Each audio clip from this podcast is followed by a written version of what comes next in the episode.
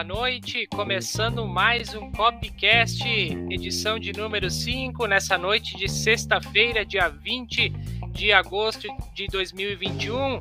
Uma live hoje muito especial, de bastante assuntos, uma live é, até um pouco longa, mas vamos lá, vamos saudando primeiramente os, os nossos parceiros, né? A Coplacar, Confederação Organizadora Placar, desde 2016. Siga no Instagram, Coplacar. Podcast futebolístico, siga no Instagram, arroba podcast. Você pode acompanhar a gravação desta live em áudio no Spotify do podcast futebolístico. Rádio Mane Recife, um novo jeito de ouvir rádio. Siga no Instagram, arroba Rádio Mane Recife e ouça nossa programação pelo site radiomanerecife.com.br. Muito bem, nessa live a gente vai é, bater um papo com o Cacaio, técnico do Castanhal, também depois Vamos conversar um pouquinho sobre o que rolou nessa semana de Libertadores, de Sul-Americana. Vamos projetar também a próxima rodada aí do Brasileirão nas quatro divisões nacionais.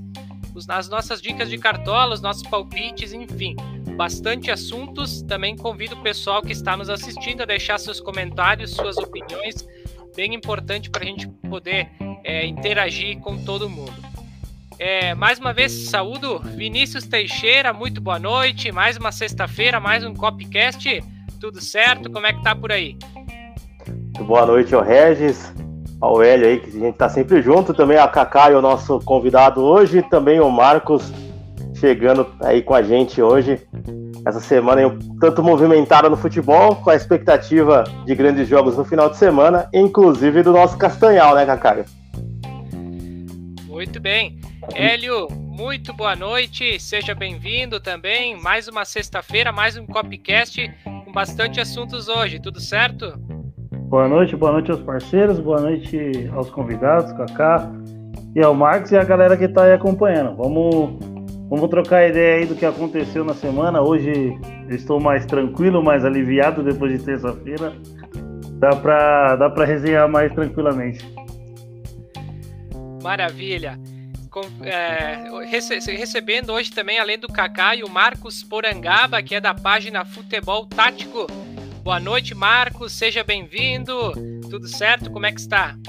Boa noite, tudo certo. É um prazer estar aqui. Boa noite a todo mundo que está participando, ao Vinícius, ao Hélio, ao Cacaio. É um prazer estar aqui. Quando o Regis me convidou, eu, eu prontamente aceitei. Só não aceitei no outro dia porque eu já tinha um compromisso, mas vamos falar e conversar sobre o futebol, que é sempre muito bom.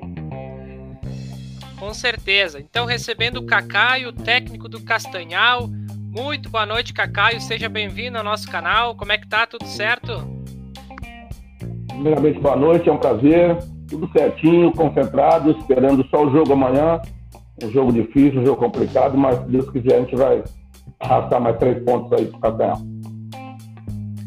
Muito bem, é, já quero começar te, te perguntando, né, para tu comentar um pouquinho da tua história, de do, do teu trabalho como jogador. Eu sei que tu é, pesquisei um pouco sobre ti, tu tem uma história bacana aí no Pará, com o Paysandu, com o Remo.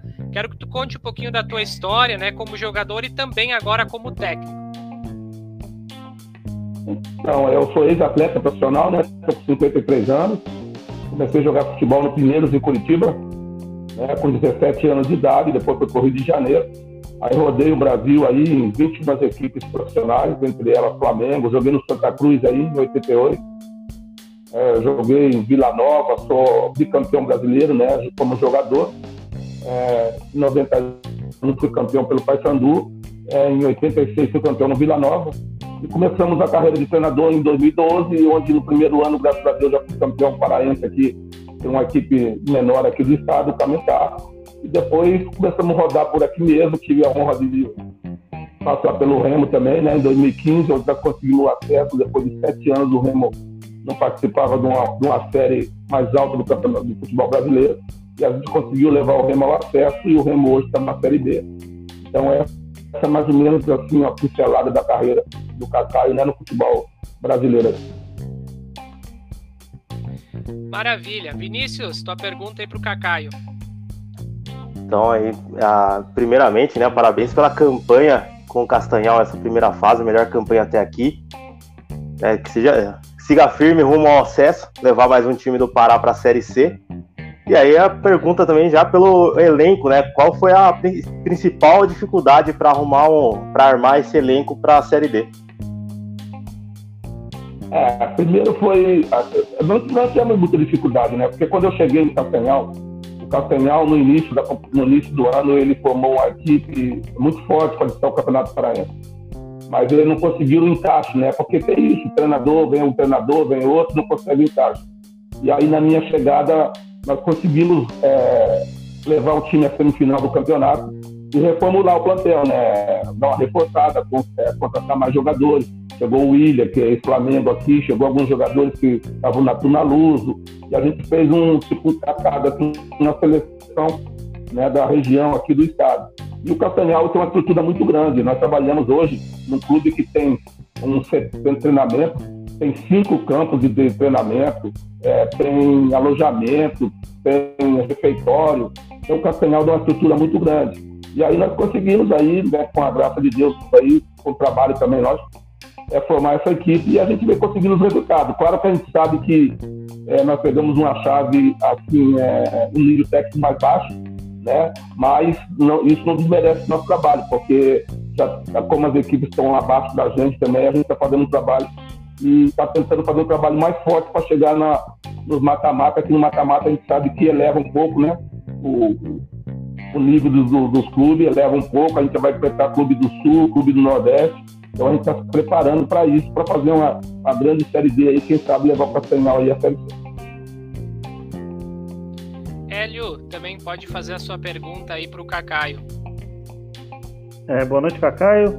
É, eu queria saber se esse ano aí, para tentar o acesso à Série C, é, o que o Castanhal é, procurou investir mais? Procurou investir mais na base da molecada ou em alguns, alguns medalhões aí do que já jogaram em outras equipes grandes aí do futebol brasileiro? Como eu te falei, a gente já tinha uma base do campeonato estadual. E aí nós pegamos alguns jogadores do próprio Castanhal, que hoje são titulares. Nós temos aí uma média de idade de 25, 26 anos. Mas fomos buscar também jogadores experientes. Chegou jogadores experientes, chegou Leandro Cearense, que é conhecido aí do futebol brasileiro. Chegou o William, que veio Flamengo, né? Que veio da UP também. Então nós pegamos alguns jogadores experientes e tem uma garotada também, mas o grupo é, é bastante assim, homogêneo, um grupo bem equilibrado. E a gente espera aí ter essa oportunidade de conseguir dar esse acesso para ganhar. Marcos, também deixa à vontade para que tu faça a pergunta para o Cacaio. Beleza. Boa noite, Cacaio, tudo bem? É, eu queria perguntar, minha pergunta vai muito em parte que eu vi que o Castanhal é o time com é o melhor ataque né, da competição da Série D. Gostaria de saber um pouco das suas ideias em organização ofensiva, o que, é que você preza, o que, é que você mais gosta. Gostaria de saber um pouco sobre isso. Ah, tem variações, né? Depende, é, porque quando eu cheguei no Castanhal, é, nós conversamos bastante com o grupo que a gente ia fazer variações porque hoje nós temos um. O Rafael conseguiu fazer um plantel 24, 25 jogadores, tudo no mesmo nível. Então nós temos essas condições de, de fazer essas variações. Então a gente varia muito. Mas o esquema que a gente joga mais é o 4-4-2, né, onde a gente adianta bem os laterais, os laterais nossos bem ofensivos, tanto o Dael quanto o Lucas são bem ofensivos. E a gente consegue aí, né, num, numa, numa condição assim, como é que eu vou te explicar, assim, é, num nível é, mais inferior da competição, a gente consegue é, ter assim, um, um, uma primazia maior sobre as equipes. Claro que a gente sabe que daqui a pouco vamos começar a fase mais difícil, que é a fase mata-mata, como eu falei, com as equipes mais organizadas, as equipes mais fortes. Então, nós já vamos ter esse jogo amanhã, que é um jogo mais forte. Então, esse jogo vai nos dando já uma, uma tipo assim, uma visão do que dá para enfrentar né, mais lá na frente. Então, o jogo de amanhã já tem algumas variações, vamos mudar um pouco o nosso sistema de jogar, justamente já pensando no mata-mata de acesso aí, quem sabe aí, que é o nosso objetivo. Entendi, muito obrigado. É, muito bem. O pessoal que está nos assistindo também pode ir deixando perguntas aí para o Cacaio, que a gente vai passando essas perguntas aí. É, eu, vou, eu vou seguir na, na, na, na primeira linha do, do, questionamento, né? O, o Cacaio, é, como treinador, teve é, boas passagens aí no, nos times do Pará. E eu queria saber, dentro ali do Castanhal, né? Como é que vocês estão observando o nível da Série D? É, você já comentou que o grupo que o Castanhal está, é, talvez seja um grupo que tenha é, um nível um pouco inferior dos demais, mas como que você está observando a, a, Série D? Como que o Castanhal observa a, a, Série D no geral, assim, né? As demais equipes nos outros grupos? Pois é, é, é mais ou menos assim, né? O, a Série D são 64 times. É, todo ano eu já estou acostumado, já é a quarta vez que eu disputo. A gente mapeia mais ou menos ali a faixa de 20 times, nessa média aí, que vão brigar por acesso. E as outras equipes, infelizmente, até por parte financeira, tudo, elas vêm para participar. Então, a gente tem mais ou menos o um mapa né, de, dos clubes que vão brigar pelo acesso é, na, na prática, né, porque na, teórica, na teoria é uma coisa, na prática é outra. Mas então, por isso, a nossa preocupação em ficar entre os primeiros colocados no geral. Por quê? Porque a gente vai fugir do, do sul e sudeste, né?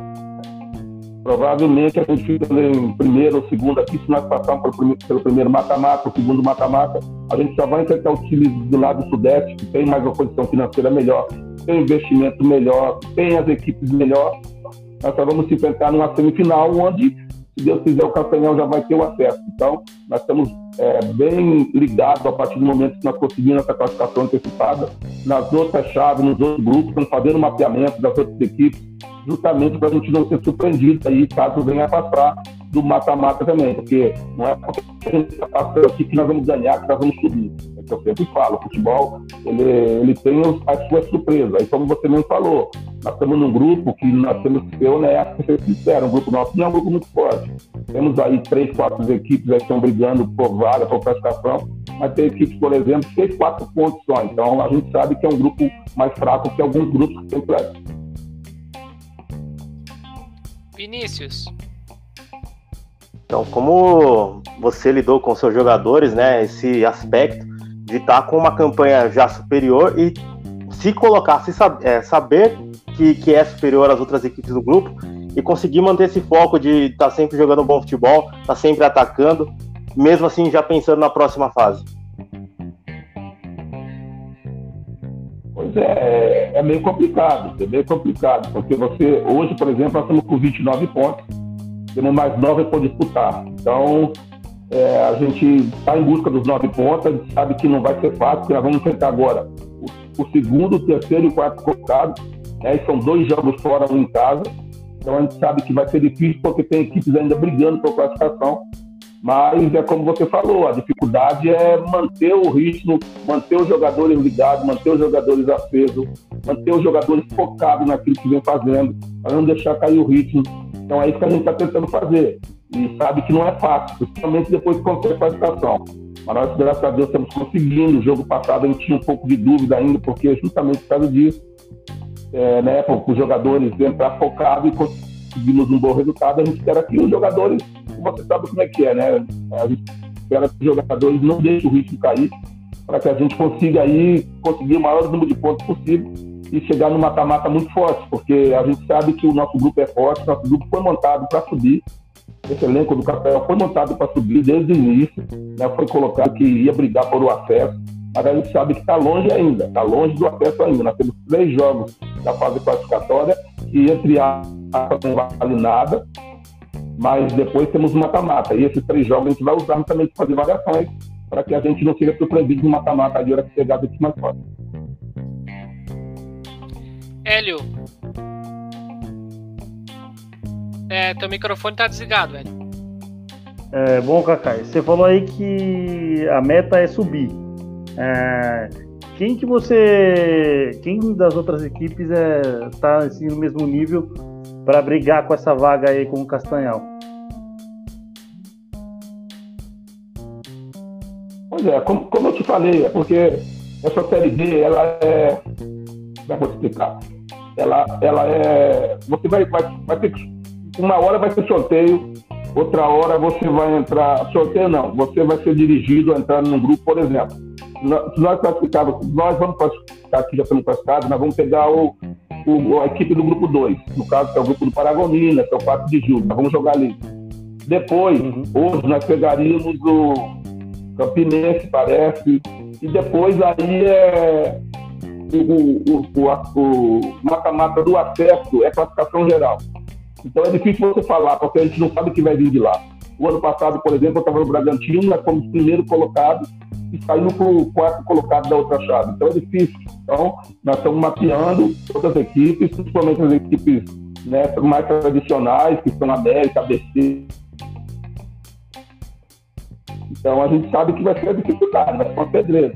Mas o campeonato está preparado, né? a gente está preparado para que, na hora de contratar essas equipes, a gente consiga aí ter um bom nível técnico, conseguir é, o acesso, né? primeiro acesso é, tem três mata-mata, então a gente não pode falar de acesso ainda, mas conseguir passando com o primeiro mata-mata, depois o segundo mata-mata, e aí, se Deus quiser, aí o mata-mata do acesso, aí conseguir botar o Castanhal na Série C.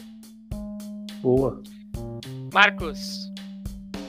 É, dentro dessa linha aí, vocês estão invictos aí, né? Nove vitórias e, duas, e, e dois empates, sem nenhuma derrota.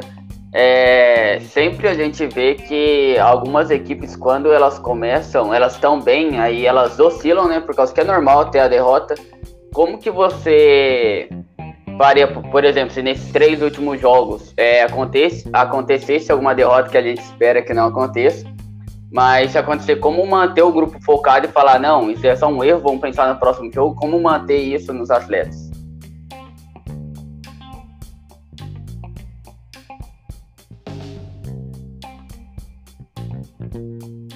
Vocês estão me ouvindo? Eu estou ouvindo. Sim, estamos ouvindo. É, cortou um pouco, eu não vi todo, mas vamos tá ver se eu, se eu entendi. Qualquer coisa você chama aí. Ok. Mas qualquer coisa aí eu vou tentar responder o que eu entendi, aí você. Porque assim, é... nós sabemos que se nós ganhamos todos os jogos e chegar no mata-mata, nós não subimos ainda. Então, e como se a gente perder um jogo, não, não, não vai fazer nós a pior equipe do campeonato. Então é, é isso que a gente tem que ter muito cuidado para não deixar acontecer, por exemplo, já temos uma derrota, por exemplo, amanhã ou nos, nos dois próximos jogos finais e achar que está tudo errado e tem que mudar tudo. E ao mesmo tempo, se ganhar os três jogos, achar que já já está pronto, já vamos subir no futebol. Eu tive uma experiência em 2015 no Remo, eu não sei se vocês acompanharam, é, na Copa Verde, é, na final da Copa Verde contra o Cuiabá, eu ganhei o primeiro jogo em casa de 4 a 1 e nós fomos decidir Cuiabá com o título na mão já, perdemos lá de 5 a 1 e perdemos o título lá. Então o futebol tem muito disso. Então a gente tem que estar sempre ligado, sempre trabalhando forte, para que não deixar essas coisas do futebol aí que a gente sabe que acontece, né, acontecer com o Castanhal esse ano. Muito bem, mandar uma boa noite aqui para o Everton Carlos, que diz boa noite, turma. Boa noite para o Everton, Wagner Godagnin, parabéns pelo ótimo trabalho. As lives são sempre de qualidade e oportunidade. Valeu, Wagner pela companhia. É, Cacaio, a minha, minha pergunta agora é sobre esse formato da, da Série D. Né? A gente teve, é, alguns anos atrás, a gente tinha um formato diferente, que eram é, grupos com quatro equipes apenas, né? era uma Série D bem mais curta, e agora foram feitos grupos de oito equipes e elas ficaram mais longas. É, qual que é o formato que tu observa que, é, que tu prefere, enfim, que é o formato que tem dado mais certo? Era o formato antigo ou esse formato que está atualmente? Ah, esse formato é bom, esse formato novo. O formato antigo era um torneio, né? Então era difícil, por exemplo, até fazer equipe montar uma grande equipe. E você montava, por exemplo, um plantel forte que não nosso, e aí você ia jogar seis partidas, era três de cada, três fora, e você perdia dois, você ficava fora. Agora não, agora dá tempo de recuperar, dá tempo de fazer o trabalho. Então, para gente, comissão, para quem quer, aquilo que eu falei para você, para quem está investindo para subir, que eu acho que aí são na média de 20 equipes, 20 e poucas equipes que brigam para subir, esse formato é melhor. Mas claro que a gente queria que tivesse o formato de uma, uma Série C, né? Porque uma Série C, por exemplo, as equipes se enfrentam e depois vão pro vão pro, pros grupos, né? E faz de novo o grupo, porque o mata-mata é muito injusto. Você vê que teve o Fortaleza, por exemplo, ficou 6, 7 anos batendo na trave para subir né? Teve outras equipes também. Aí quando mudou o formato, eles conseguiram subir, porque o mata-mata é muito injusto. O ano passado, como eu te falei, eu fui primeiro, eu fiz 27 pontos do meu grupo, eu fui primeiro colocado, eu peguei uma equipe que fez 19 pontos, eu saí no pênalti. Então é muito difícil. Mata-mata é complicado, tem que ter muita sorte, tem que ter muita competência, fazer dois grandes jogos para conseguir o acesso. Mais alguns comentários aqui. O Luke Silva diz boa noite, amigos, ótima live. Boa noite para o Lucas. É, o Givago Yuri Lemos diz excelente live, parabéns. Quero agradecer ao Givago que fez toda a assessoria e, e ajudou a gente marcar essa live com o Cacaio. É, o Michael Jacob de Moraes diz aqui de Minas Gerais torcendo pelo Castanhal. Parabéns, turma, pela live. Valeu, Michael. E o Givago diz aqui: a cidade de Castanhal está junto com o Japim da Estrada. Muito bem. Vinícius, tua última pergunta aí para o Cacaio. Então, como esse ataque eficiente, já chegou alguma sondagem para algum atleta aí? Se chegou, como é que foi para lidar, né, com um pouco com a cabeça, né? Porque a gente sabe que muitos clubes de série C e série B observam bastante essa série D para conseguir jogadores ainda mais agora numa janela de transferência. Ah, nós tivemos, nós tivemos sondagem, né? O próprio Santa Cruz levou o nosso artilheiro, Pecel. E aí a diretoria agiu rápido, conversou com o atleta, o próprio Fazendinha também, né, das equipes da capital aqui. Mas como eu te falei, o Castanhal é uma equipe muito estruturada hoje. O Castanhal é um clube que paga o dia, né, paga certinho, paga em dia e tem a estrutura que tem. Nós temos um centro de treinamento hoje, o Remy Pandu, por exemplo, não tem aqui na capital. Então, isso nos ajuda muito como comissão técnica, porque a gente tem como apelar para o jogador sobre isso, né? Então, o jogador prefere ficar na estabilidade, ter uma condição, do que muitas vezes sair e arriscar ir para algum clube aí que não esteja bem nas competições. Hélio, tua última pergunta aí para o Cacaio. É, boa, Cacaio. É, vocês encaram amanhã o São Raimundo às 5 da tarde como é que tá a preparação para esse jogo? Tem algum desfalque? Vai com o elenco completo? Força total aí para conquistar os três pontos? Nós temos um problema que é o William, né, que tomou o terceiro cartão amarelo no jogo passado, mas o restante do grupo é o time todo, time completo.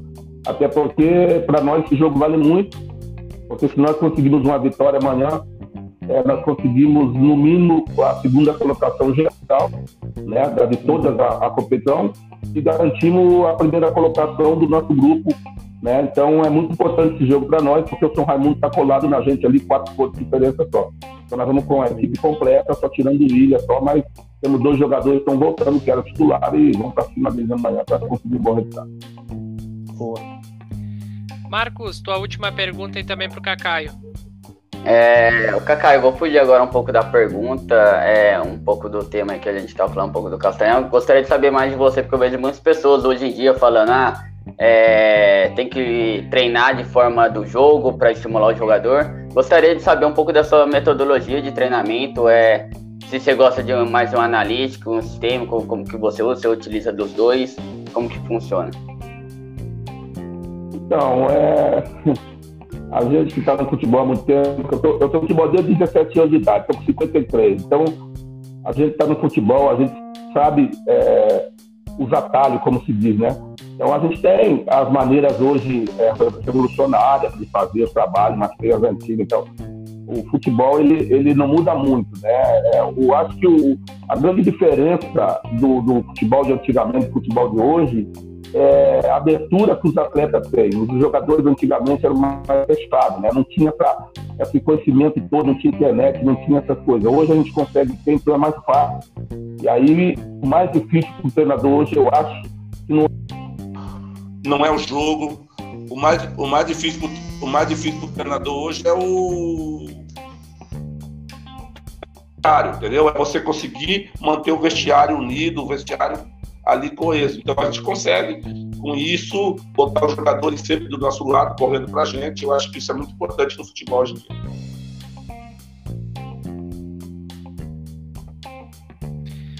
Muito bem. Cacaio, minha, minha última pergunta também. É, como é que está o, o, clima aí na cidade? O pessoal está abraçando essa ideia do Castanhal?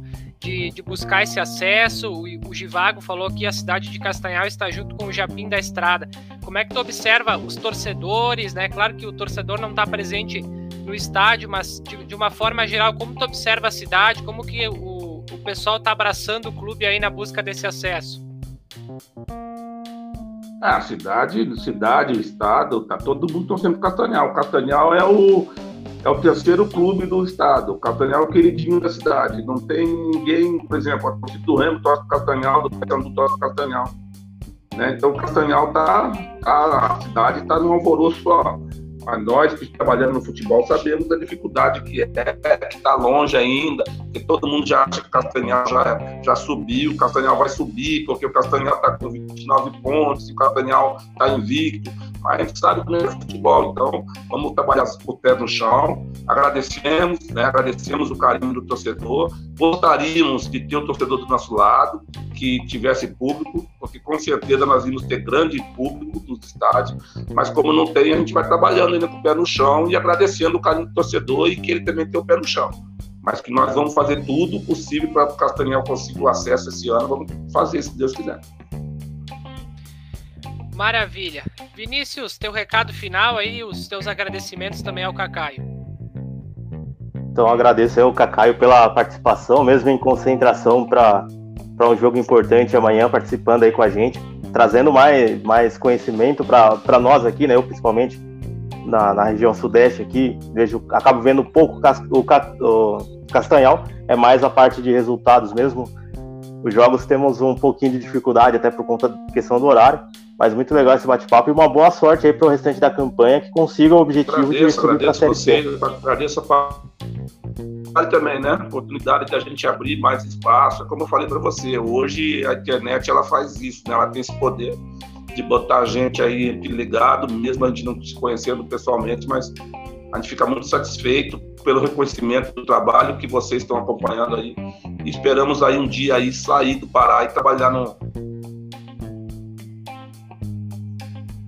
seja, mas a gente tem sonho aí de galgar aí caminhos mais longos aí, se Deus quiser.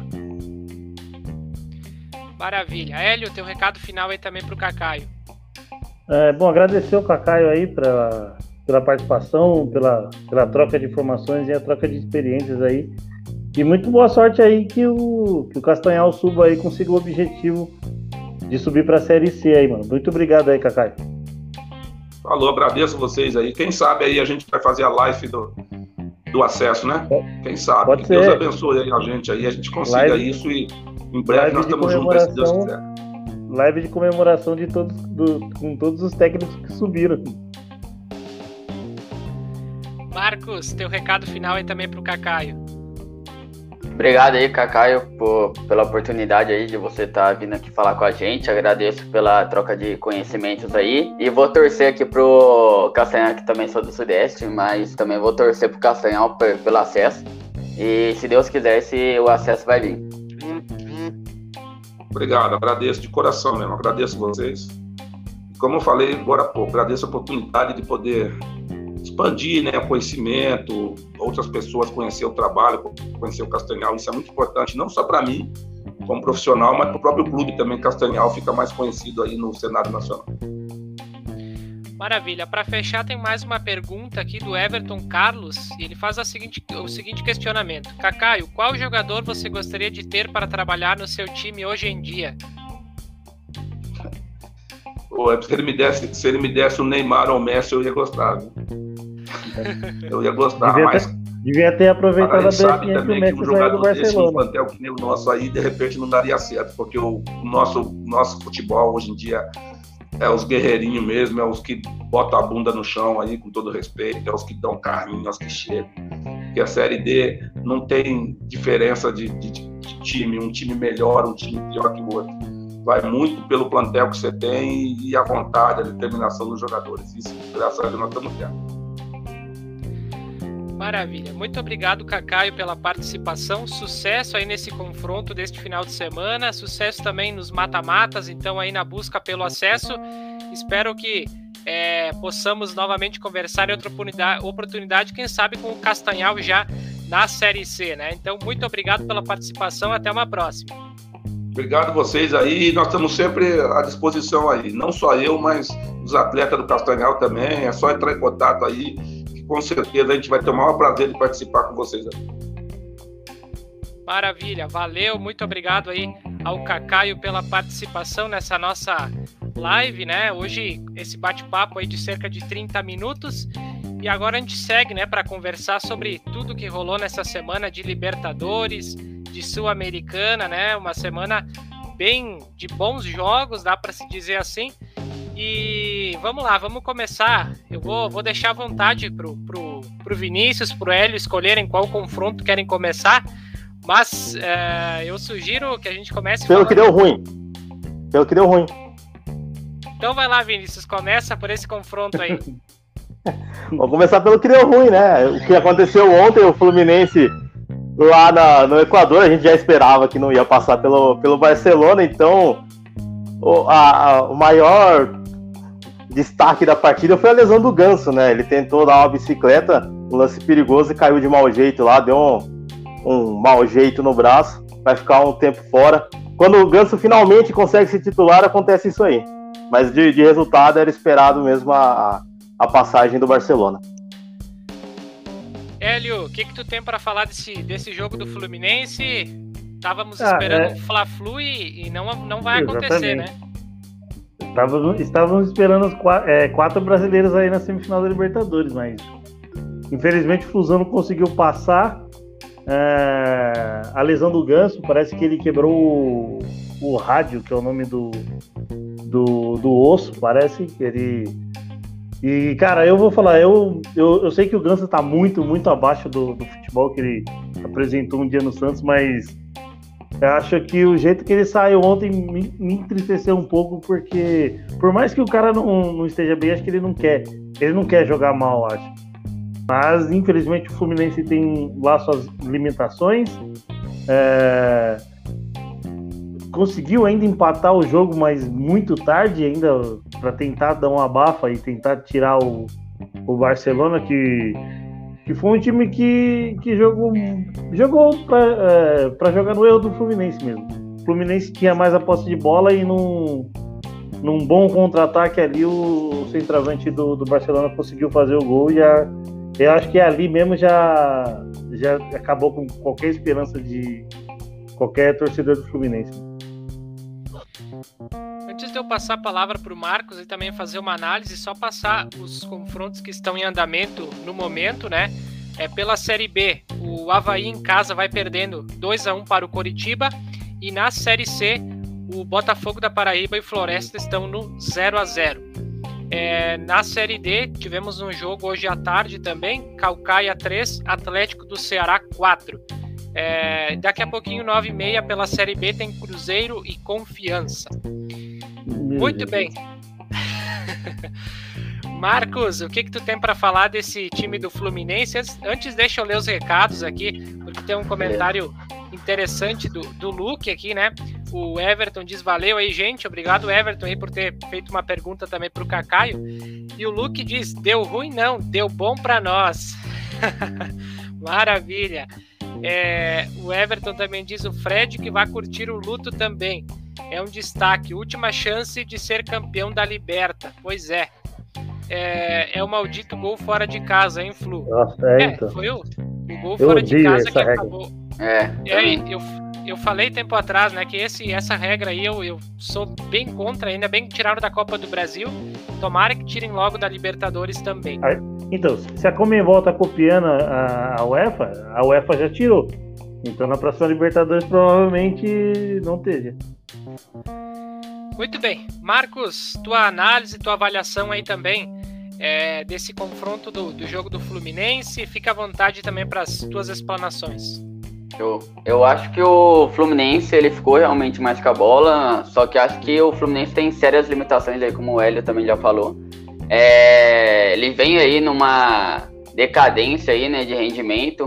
Até acredito que o Roger Machado ele tá muito ele tá muito pressionado pelo que ele fez no início do ano, por ter chegado em umas quartas de final. Acredito que ninguém imaginava também ele ganhar do River Plate. Só que a gente também tem que pensar que o River Plate não é mais o River Plate que era também do ano passado. O River Plate também não está nos bons dias. Então isso tudo tem que ser levado em conta. É, sinto muito a falta do Ganso. Eu sou, eu sou uma pessoa que gosta muito do Ganso. É, infelizmente, aí, é, quando ele tá voltando a ser titular, né? O segundo jogo como titular. Aí voltando a. E melhor, vi muitas pessoas também elogiando ele jogando. Só que ele se machucou, né? Infelizmente, até pra carreira dele, porque ele tá se machucando.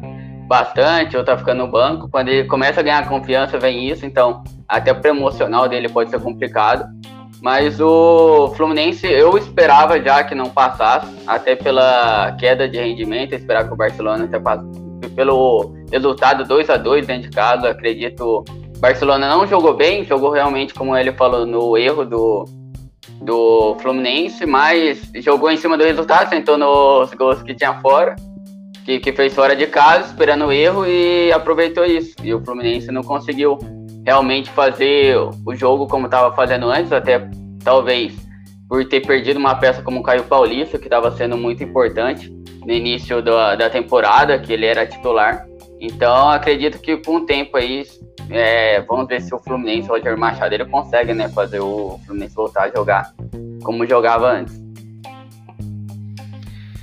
Muito bem. É, esse jogo, além de eu ter acompanhado, né, para poder ter uma opinião aqui também falar, né, foi um jogo que eu tinha feito algumas apostas nele, né, e fiquei até o último minuto para conseguir ganhar uma aposta com ambas marcas, né, do, do, do Fluminense, foi, na, foi no sofrimento, mas uh, infelizmente o Fluminense acabou não passando, estava na torcida que passasse e chegasse a semifinal para a gente ter um, um Fla-Flu, né? Para ter todos os brasileiros aí, ser uma, uma Libertadores do Brasil, né?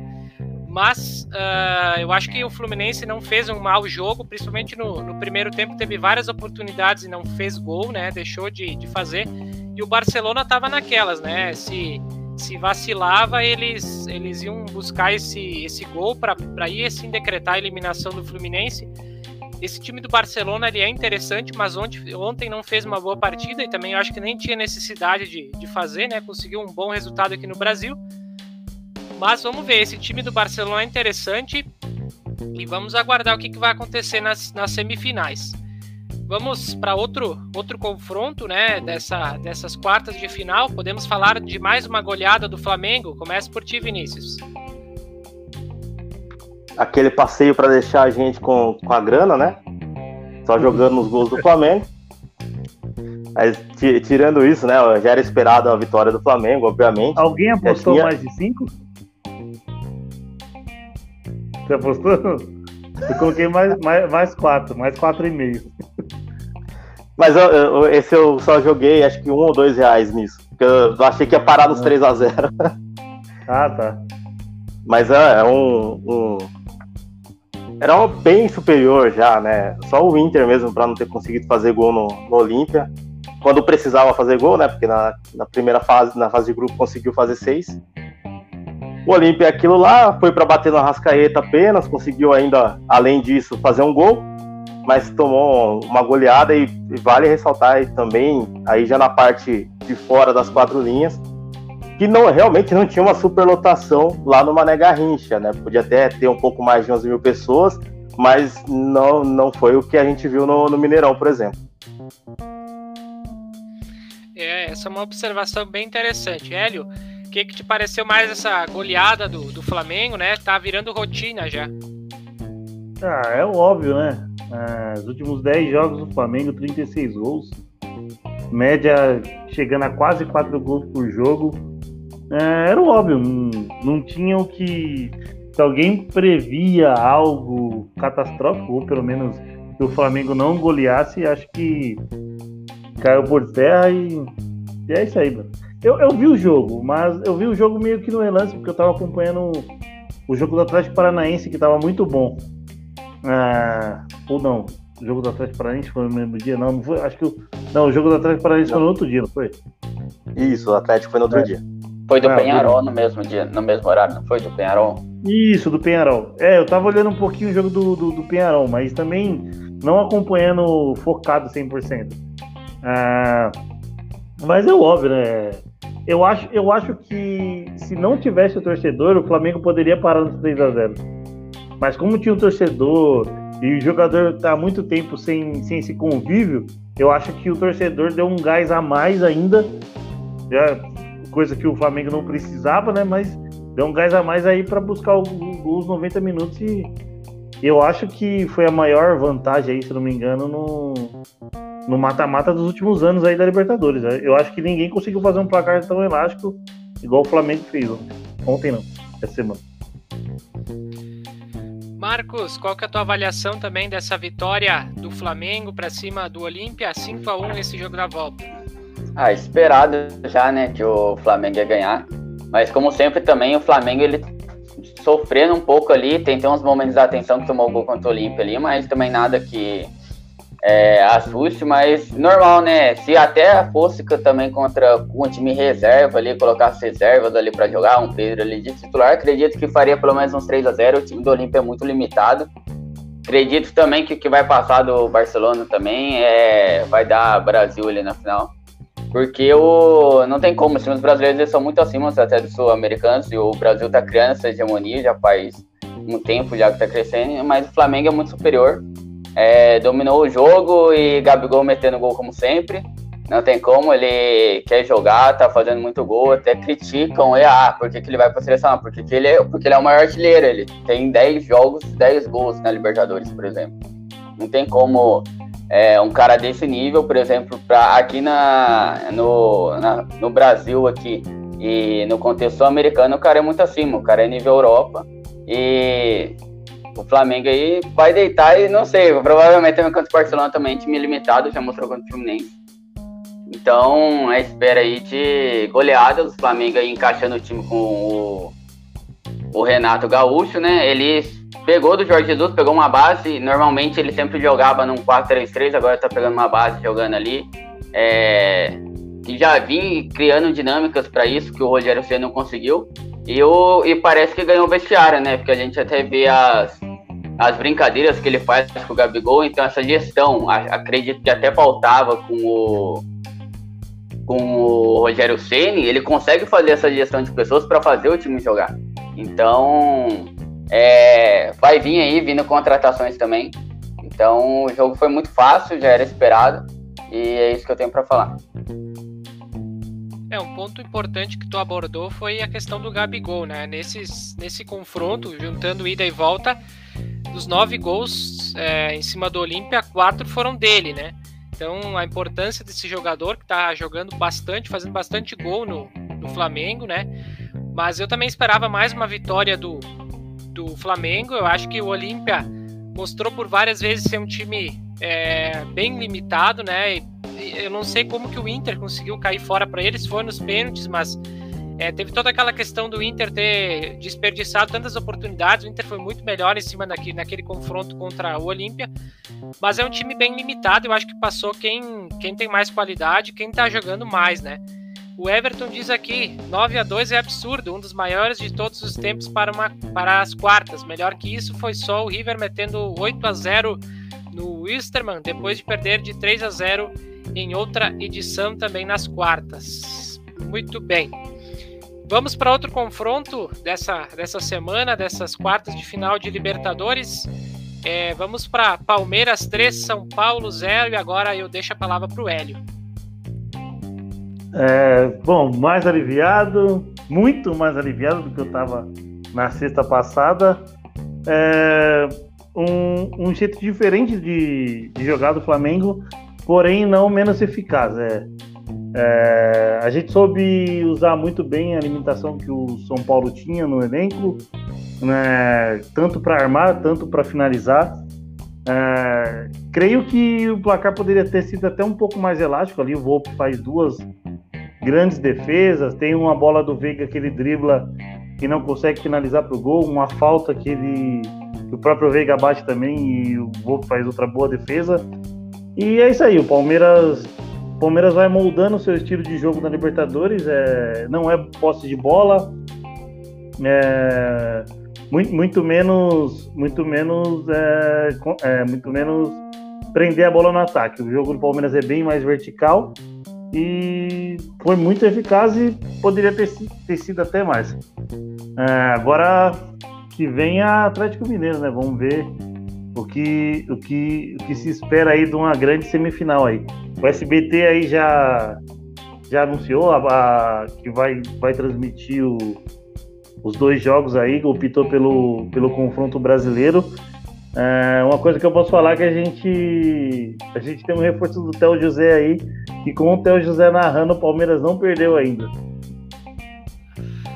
Maravilha. Esses confrontos, né, agora das semifinais vão acontecer só lá no, na metade de setembro, se eu não me engano, né? Lá pelo 20, dia 20. A ida, a ida do Palmeiras é 21 de setembro e a volta dia 28. E aí, enquanto isso, o Flamengo e Barcelona, ida 22 e volta 29 de setembro.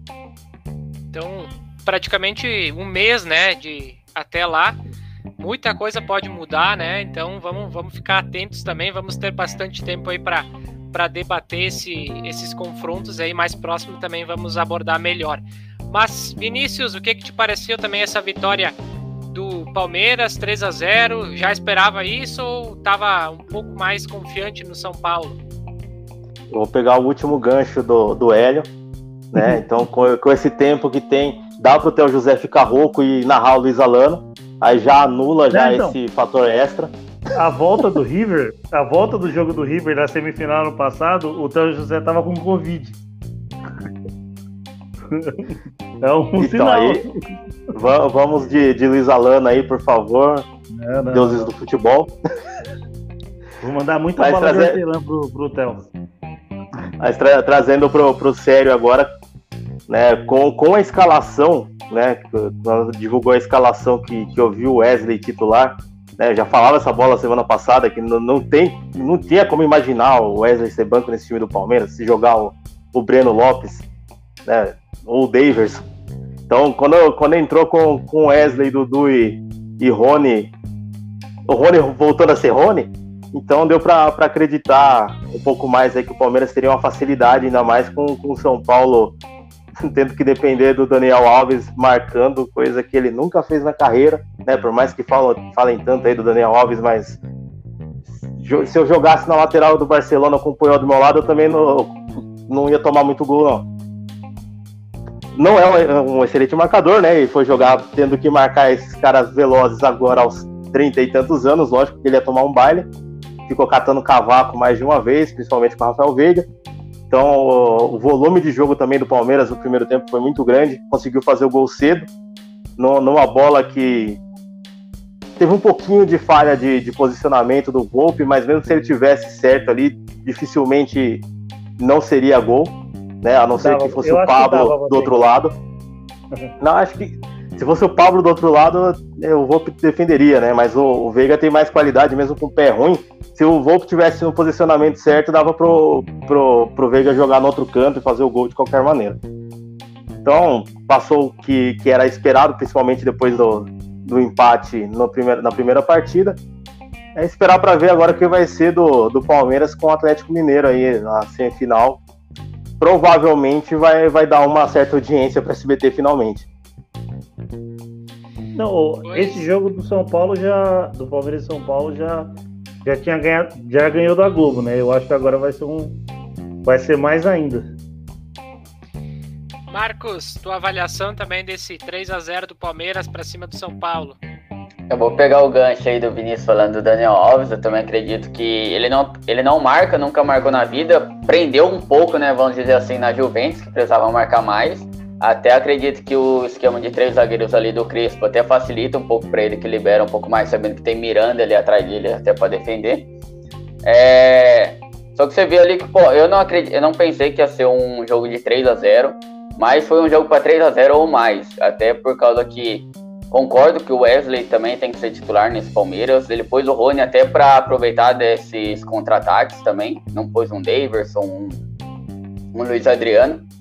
É, Acredito também que o Palmeiras, ele pressionando lá em cima dele, liberou o Miranda, que o Miranda, muito bom defendendo, só que para sair jogando, acredito que ele pega um pouco, então você dá a bola para ele.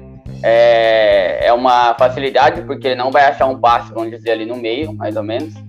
Então, ali com Dudu, Dudu, Veiga, é, os caras jogando fino da bola, ficou complicado. É, só que eu acredito também que o Pablo, né, o, o torcedor São Paulino deve estar um pouco puto com ele, é, porque aquele gol lá, um centroavante não pode perder. Ele nem olhou pro gol, nem olhou pro Everton. Pra ele chutar, não tem como um atacante num nível que é umas quartas de final, Palmeiras São Paulo, ele perder um gol daqueles. Não tem como, não tem como. Aí acredito que ali, depois os caras, pô, já perdeu o gol. aí o emocional já foi lá embaixo. As trocas do Crespo não deu certo. Não entendi porque ele entrou com o Gabriel Sara de ala, para mim não faz sentido nenhum, porque nem ia marcar, também nem ia atacar o Marco Socha, que o Marco Socha marcando também não é bom, não aproveitou uma, uma debilidade ali do Palmeiras, então é, foi para 3 a 0 e como o Dudu falou no jogo aberto, se apertasse um pouquinho mais, poderia sair um, uns 4 aí. Oh. Muito bem. É, convidando o pessoal que continuem na live aí, que daqui a pouquinho a gente vai ter os nossos tradicionais palpites, o nosso bolão aí para a gente palpitar os jogos da Série A e Série B dessa rodada. É, sobre esse. Antes, deixa eu passar também o, o resultado que está acontecendo no momento. É, Havaí 1, Coritiba 2, jogo que acaba de terminar, né? E Botafogo da Paraíba 0, Floresta 1. Floresta vai ganhando uma partida agora na, na Série C, vai se distanciando da zona do rebaixamento para surpresa do Vinícius. Mas. É, Olha o Florestinha aí. Mas sobre Palmeiras e São Paulo, né? Eu acho que passou quem, quem tá numa fase melhor, né? Que é o Palmeiras em relação a São Paulo. É, o Palmeiras tem um time melhor. É, se eu não me engano, também o Palmeiras nunca tinha vencido o São Paulo na Libertadores, né? É, Nélio, me corrija se eu estiver errado, mas ouvi falar disso. Tá é, isso, é né? isso aí mesmo. É isso aí mesmo. Então foi um tabu também, né? Que, que o Palmeiras conseguiu quebrar. E acho que estava dentro do esperado essa classificação aí. Vamos aguardar agora o jogo próximo, a próxima semifinal aí contra o Atlético Mineiro. Não vai ser fácil, né? Falando em Atlético Mineiro, vamos falar de. Fala, Vinícius. É, eu quero ver o que, que vai dar Diego Costa e Felipe Melo. Nossa senhora. Não, é que, é que eu, eu, o Diego Costa não sei se vai ser titular, né? Pelo que o, o ataque do, do Atlético tá jogando, a gente vai entrar no, no jogo do, do Atlético e River, mas eu, eu creio que os dois, os dois entrem no decorrer. Então, dependendo do clima quente do jogo, já entram com luva de boxe. Já. Maravilha. É... Hélio, já que tu começou a falar aí desse confronto, né? Pode, pode falar um pouquinho mais dessa vitória do, do Atlético Mineiro, né? Desconheceu o River Plate, meteu um 3 a 0 aí. É, com e podia ter feito mais, né? Se, se forçasse, eu acho que saía mais. O que, que tu achou desse Atlético Mineiro aí? Cara, eu, eu assisti esse jogo inteiro, é, eu fiquei o dia inteiro só esperando esse jogo. É, não tomou conhecimento. É, praticamente, praticamente não. Eu acho que humilhou mesmo o River Plate, apesar do River Plate passar por uma reformulação aí da, dos, dos últimos dos sete anos que o Galhardo tá no tá lá comandando o River. É, eu acho que o volume de jogo do Atlético Mineiro é muito grande, muito grande. É muito grande contra time que se defende, é muito grande contra time que enfrenta ele de, de igual para igual, ou até mesmo de. ou do, do, dos que. Jogo ali retrancados, fechados, é, retraídos para buscar uma bola. Então eu acho que no primeiro tempo já poderia estar 3, 4 a 0 fácil. A bola que o Hulk está jogando é uma barbaridade. É, eu acho que no ano de 2021 ou na temporada de 2021, eu acho que é o, o melhor jogador brasileiro, é o melhor jogador no Brasil e é, vai ser difícil para o Palmeiras segurar. Mas ali ainda, como, como dizem que a esperança é verde, ainda temos, temos um pouco de fé.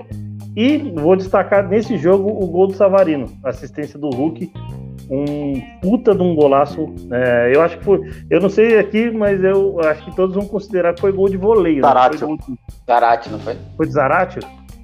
É o Zarate que fez os dois? Sim. Ah, então. então é que, mano.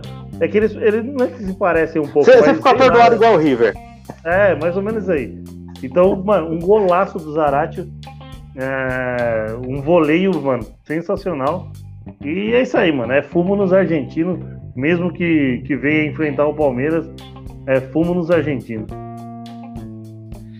Lancei uma pergunta e não sei porque que saiu com o usuário da Rádio Mané Recife, mas enfim, é, a pergunta é pro pessoal que tá no, no chat aí, torcedor, quem é o melhor jogador atuando no Brasil atualmente, Hulk ou Gabigol? Se tiver outras opções também vão acrescentando.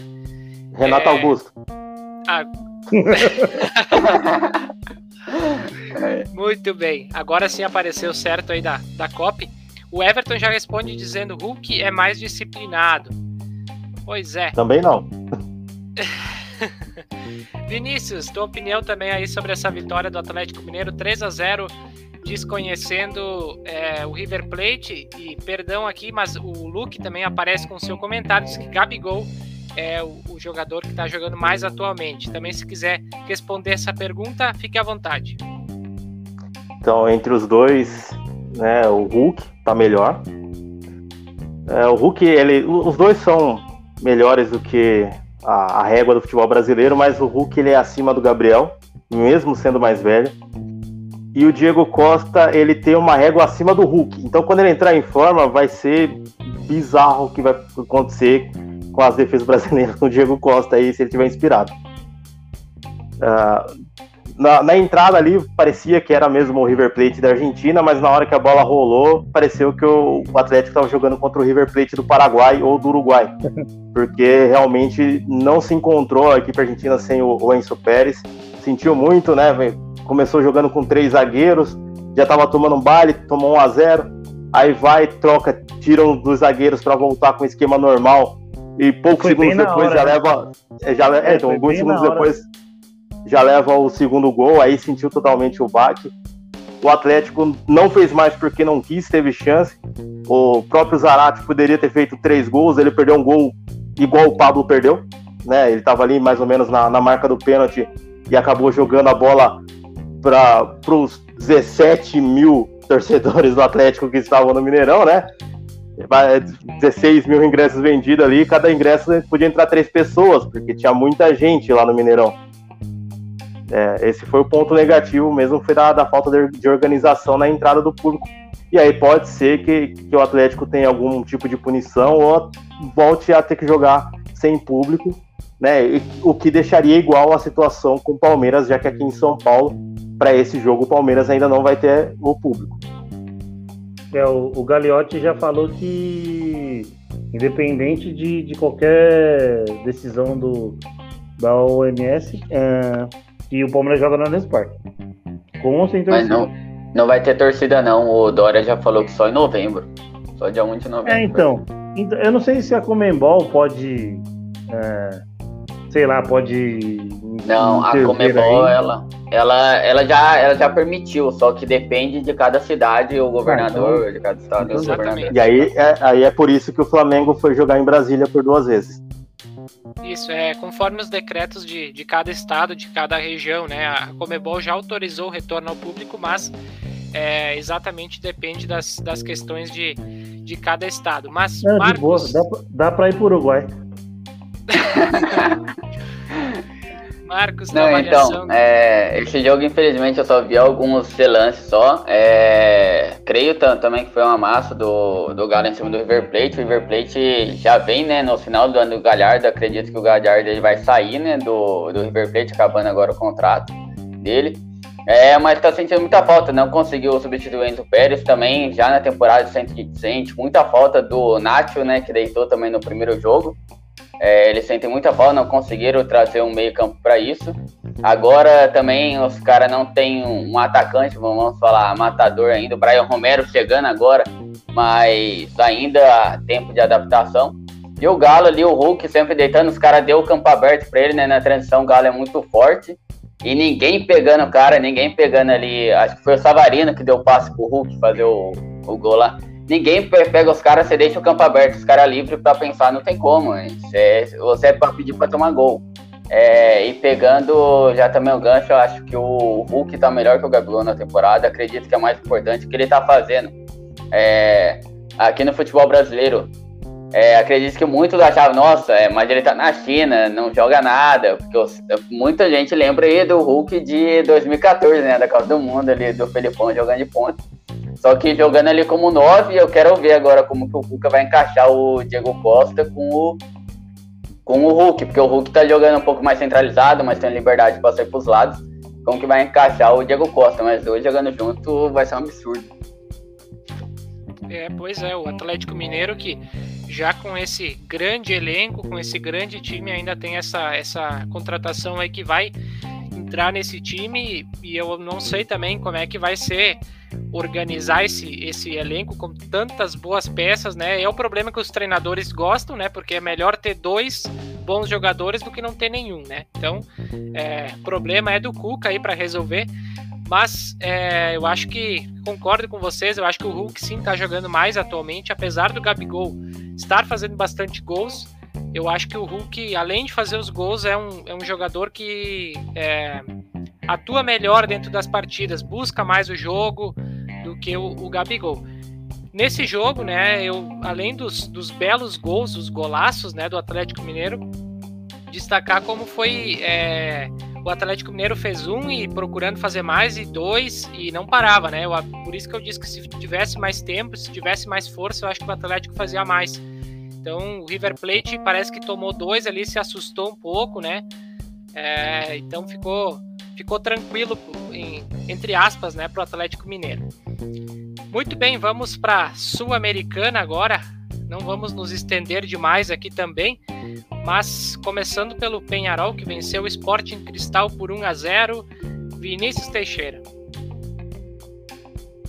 Eu nem lembrei da existência do Penharol né? Porque o Penharol eliminou o Corinthians na fase de grupo, então tanto faz.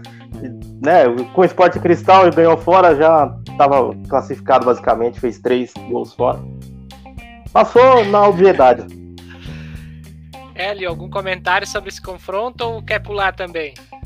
Ah, vi pouco, vi pouca coisa. Fizeram o básico para ganhar. É... Agora pegam o Atlético Paranaense, e quando foi campeão da Sul-Americana também eliminou o Penharol, então vamos ver no que, que dá aí de, de Uruguai. Uruguai brasileiro. Contra o brasileiro. Marcos, alguma opinião aí também específica sobre essa vitória do Penharol? Eu vi um pouco ali também do primeiro tempo. É, ele estava fazendo o básico, estava muito lento, estava tentando achar um gol, mas nada, já estavam em cima do resultado, mesmo com a torcida, né? Porque lá também teve torcida pro Penharol mesmo que a torcida, eles não estavam buscando totalmente o gol, que, que nem foi o primeiro jogo, que já, já começaram lá em cima, já fazendo gol, acho que eles acreditam que jogaram com resultado. É, também a falta né, do Facundo Torres também faz diferença também na equipe. É, e agora contra o Atlético Paranaense, né? Vamos ver, o Penharol tem alguns bons jogadores individualmente ali falando, mas acredito que o Atlético é mais organizado que o Penharol. Esse time do Penharol, eu acho ele, ele bem interessante. Eu acho que é assim, um dos candidatos ao título, né? Tem outros bons times, inclusive o Atlético Paranaense, que eu considero também um candidato ao título. É, eu acho que vai ser um grande confronto esse jogo aí. É, como vocês falaram, também acredito que o Penharol jogou no resultado. Sporting Cristal, eu também não, desde o, o andar da competição, nunca achei um time tão forte que fosse ameaçar é, de chegar numa semifinal, numa final. Então, acho que ficou dentro do esperado, principalmente porque aconteceu no primeiro jogo. Bom, agora vamos falar sim do Atlético Paranaense que venceu a LDU por 4 a 2 num jogaço, né? Vinícius Teixeira. Se na ida teve um jogaço na, na Argentina, né? O jogo da volta, o grande jogo aí, na, na desculpa da volta, foi em Curitiba. O, o Atlético apostou na mesma coisa que o, que o Grêmio tinha apostado na final da Copa do Brasil, né? O Grêmio com o PP vendido tentou colocar o PP para reverter o jogo contra o Palmeiras. O Atlético foi na mesma tática usando o Vitinho, mas o Vitinho resolveu. Né? O Vitinho jogou muito bem, não se escondeu, foi pro jogo mesmo, não tirou pé de dividida, foi criando jogada. E aí teve a, a grande noite de, de Bissoli e também do Christian, o Christian iluminado fazendo dois gols no primeiro tempo né, conseguiu fazer primeiro um golaço para dar aquela acordada no time, né, depois de ter tomado 1 a 0 conseguiu fazer a virada ainda no lance de, de mais de bastante insistência ali para conseguir ganhar a bola na dividida e fazer o gol. E aí acabaram no vacilo defensivo, né? O Atlético que começou muito bem defensivamente o Campeonato Brasileiro, mas agora veio vacilando bastante. E ontem, em dois vacilos, tomou, tomou dois gols, que poderia ter complicado mais se não fosse o Aí o, personagem do segundo tempo, que foi o Bissoli, que deixou os dois gols, né? Não foi chamado de volta, né? Ele estava emprestado para outro time, já voltou pro, pro Atlético há pouco. Teve a personalidade de pedir para bater o pênalti, né? Mesmo com o Nicão, que é o batedor oficial de pênalti do time, estando em campo, o Bissoli foi lá, pediu, bateu no peito para cobrar, fez o gol. E aí o Atlético ganhou força com essa virada, né? Essa reversão de, de resultado. Eu acredito que o Atlético tá com um pouquinho a mais do que o Penharol para poder passar para a final. Maravilha. É, Hélio, pode comentar desse jogo e também, se quiser responder a pergunta do, do Everton, ele disse seria esse o melhor Atlético de todos os tempos? Não, acho que não. Eu acho que o Atlético campeão brasileiro ainda ainda tá no topo. Alex Mineiro, Kleber, Kleberson. É, putz, eu esqueci o nome do cara da zaga, velho. Ah, não lembro. O goleiro era o Flávio, se não me engano, mas, cara, o, meio-campo ataque desse Atlético ainda acho que é melhor. O Atlético tem muito jovem bom jogador. Isso aí é, é, é bom, é bom destacar. Abner muito bem, Teranza é um, é um excelente jogador. Se não me engano, na Série A aí é o que tá. É o que tem um dos que tem mais assistências. Então, é, esse Atlético é muito forte, mas ainda não o melhor de todos os tempos. Agora, em relação ao jogo, é, eu, eu, concordo com tudo que o, que o Vinícius falou, aí eu vou, vou mais falar na parte da emoção do jogo. Quando você menos esperava que o Atlético tinha chance, o Atlético ia lá e fazia dois gols. Começou perdendo, e aí o Christian vai lá, faz dois gols, e aí você fala assim: bom, o Atlético tá no jogo.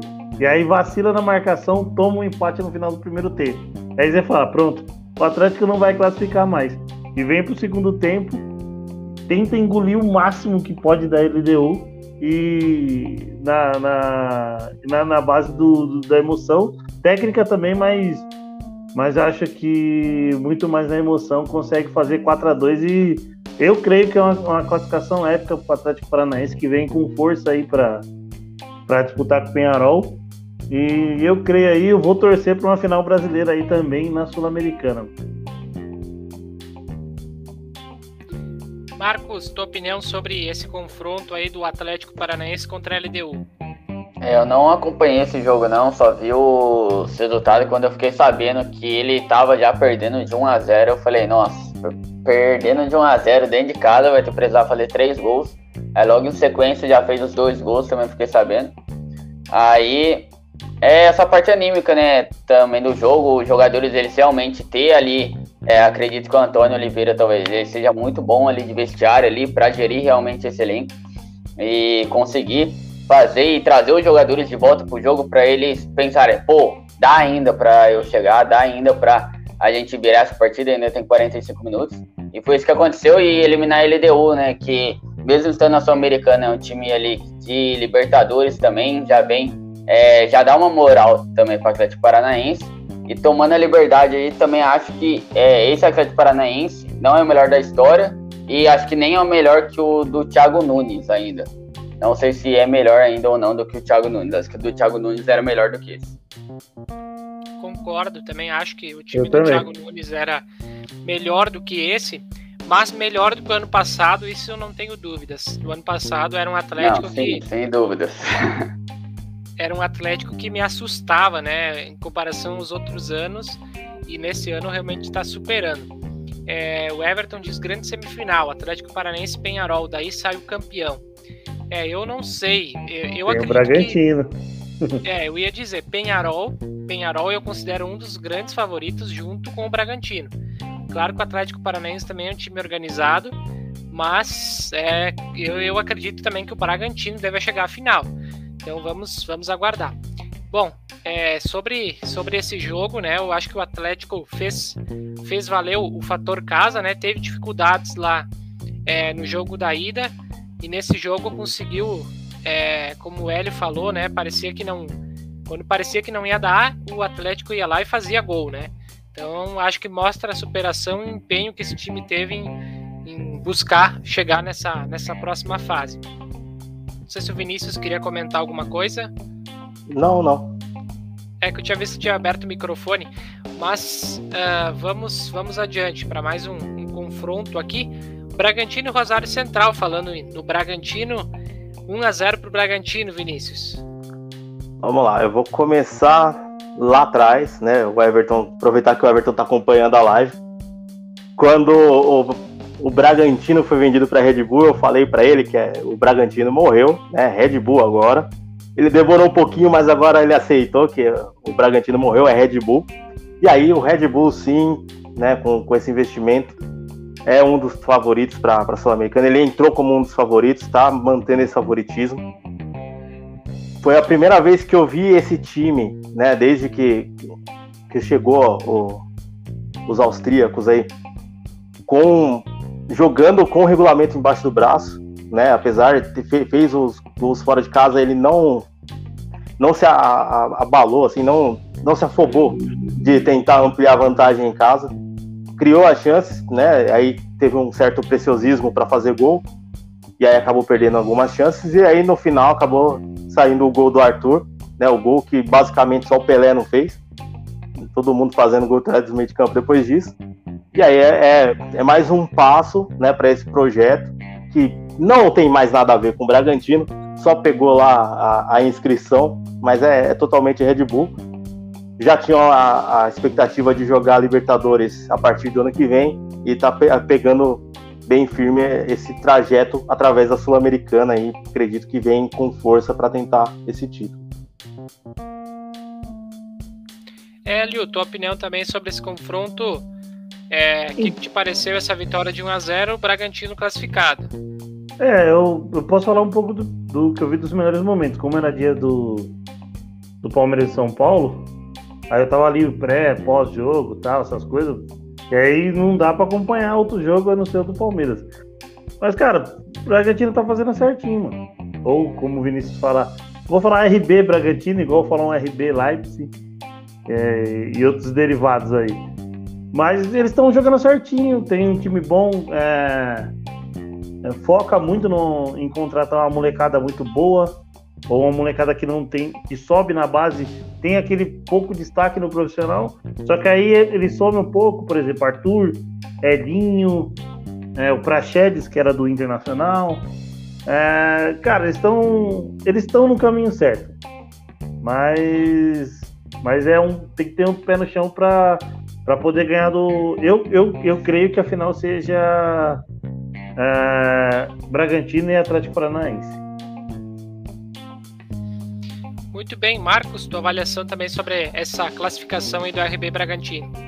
Eu vi o jogo, achei bem morno realmente o que o Vinícius falou, ele jogou realmente com o regulamento emba embaixo do braço.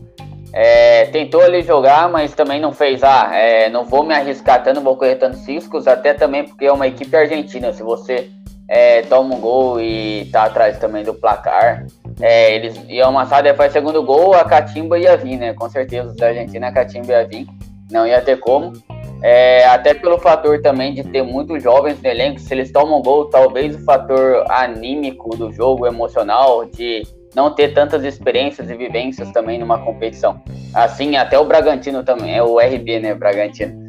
É, por não ter, por não ter é, esse peso todo, né, porque realmente é algo histórico até para eles lá, de ter, não ter todo esse peso, isso aí realmente, falar, ah, camisa não, não faz diferença. Não, camisa faz sim diferença, jogadores, ter jogadores que ganharam, faz diferença na, na equipe. Então acredito que foi realmente, é, e o Arthur sendo realmente um dos destaques da equipe. É, fez o gol ali, o gol que todo mundo faz, menos o Pelé, como o Vinícius disse. É, e o goleiro também muito mal posicionado ali também, né? No chute do, do Arthur. Não tinha como. O goleiro demorou acho que 10 anos para voltar pro gol, só voltou depois que o Arthur chutou na bola. Mas é, o Bragantino ele vem forte vem forte aí para disputar o título, já vinha forte, realmente já entrou como favorito, até pelo investimento, né, que eles estão fazendo várias promessas aí, porque é essa linha que eles vão seguir, essa linha que eles seguem. É, o único ruim agora que eu vejo que vai fazer muita falta é o Raul, né? Porque o Raul machucou, tá fora da temporada toda. É, então não sei como que vai sofrer, porque o Raul, na minha opinião, ele é muito importante pro RB Bragantino. Ah, não sei se o Jadson que vai substituir ou não, então vamos ver como que o tem tempo ainda para acertar a equipe, mas vamos ver como que vai lidar sem o Raul. Maravilha. Rapidamente para a gente falar do jogo do Santos também, que a gente já estourou o tempo aí que tinha previsto para falar sobre Libertadores e Sul-Americana.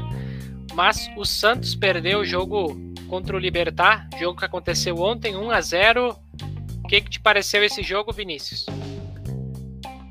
Normal, né? O Santos, metade do Santos foi vendido para MLS, né? Quando saiu o Soteudo. 25% do time está lesionado com o, o Marinho. E outros 15% foi embora agora para a Arábia Saudita, que era o Alisson. O restante do time é um refugão aí com, sobre a, a batuta de, de Fernando Diniz. E a gente sabe como é que é, né? Aquele toque de bola na defesa para perder a bola. Nada de anormal esse Santos ser eliminado. Hélio, o que, que tu tem para falar dessa desclassificação do Santos? É, o que, que, que, que te pareceu o confronto de ontem? É, isso mostra a fragilidade que o Santos tem no elenco. É, dificuldade financeira, precisou vender Soteudo, pre, precisou vender Diego Pituca, precisou vender o Alisson.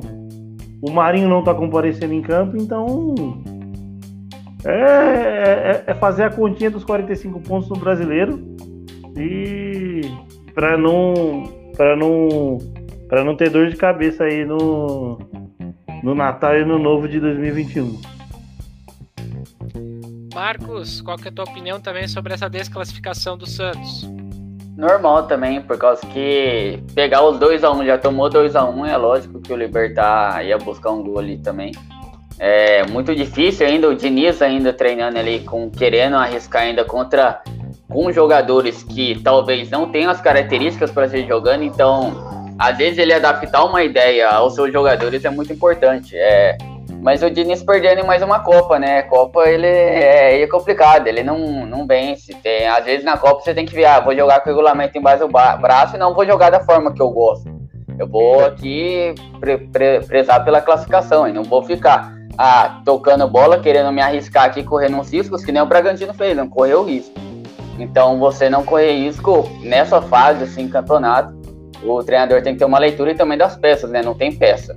É, vai apostar o quê? Em Pirani, em Ângelo, que tem 16 anos, nem tem como, o Kaique, que tem na tem 17 anos. Então, se apostar nesses jogadores, óbvio que eles vão oscilar. É, precisa de jogadores que sejam mais cascudos, que tenham é, já uma base ali, que tenham experiências e conseguem fazer esses jogadores mais novos se sentirem confiança. Só que o Santos não tem, não tem dinheiro para contratar ninguém Ninguém quer ir pro Santos também, o Cuca que ele fez ano passado também é, foi espetacular, porque ninguém quer ir pro Santos. É, não sabe se eles vão pagar em dia ou não, que nem ano passado não pagava, aí que falava que ia vir o bicho depois que foram pra final.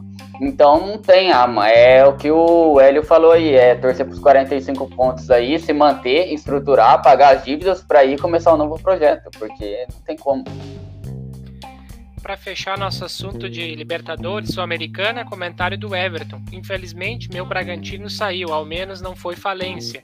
Mas fico feliz pelos meus amigos de Bragança Paulista que estão empolgados com o Red Bull Bragantino. Maravilha. Muito bem, é, vamos pro. Só não pode tirar de Bragança, né? Que aí é muita sacanagem. Maravilha. Vamos pro nosso momento cartola e depois vamos para os palpites do Brasileirão. Zombie Apocalypse.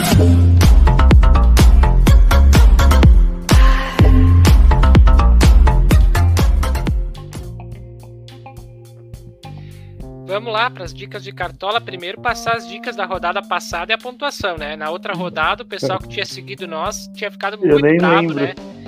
E, e, de, e, dessa vez, acho que a gente fez uma pontuação levemente boa, né? Vamos lá. Vinícius tinha dito Juliano, né? Foi a dica dele. 5.60. O Hélio. Juliano é Bruno Henrique. Era Isso, Juliano exatamente. e Bruno Henrique. Isso, Bruno Henrique, 6.30.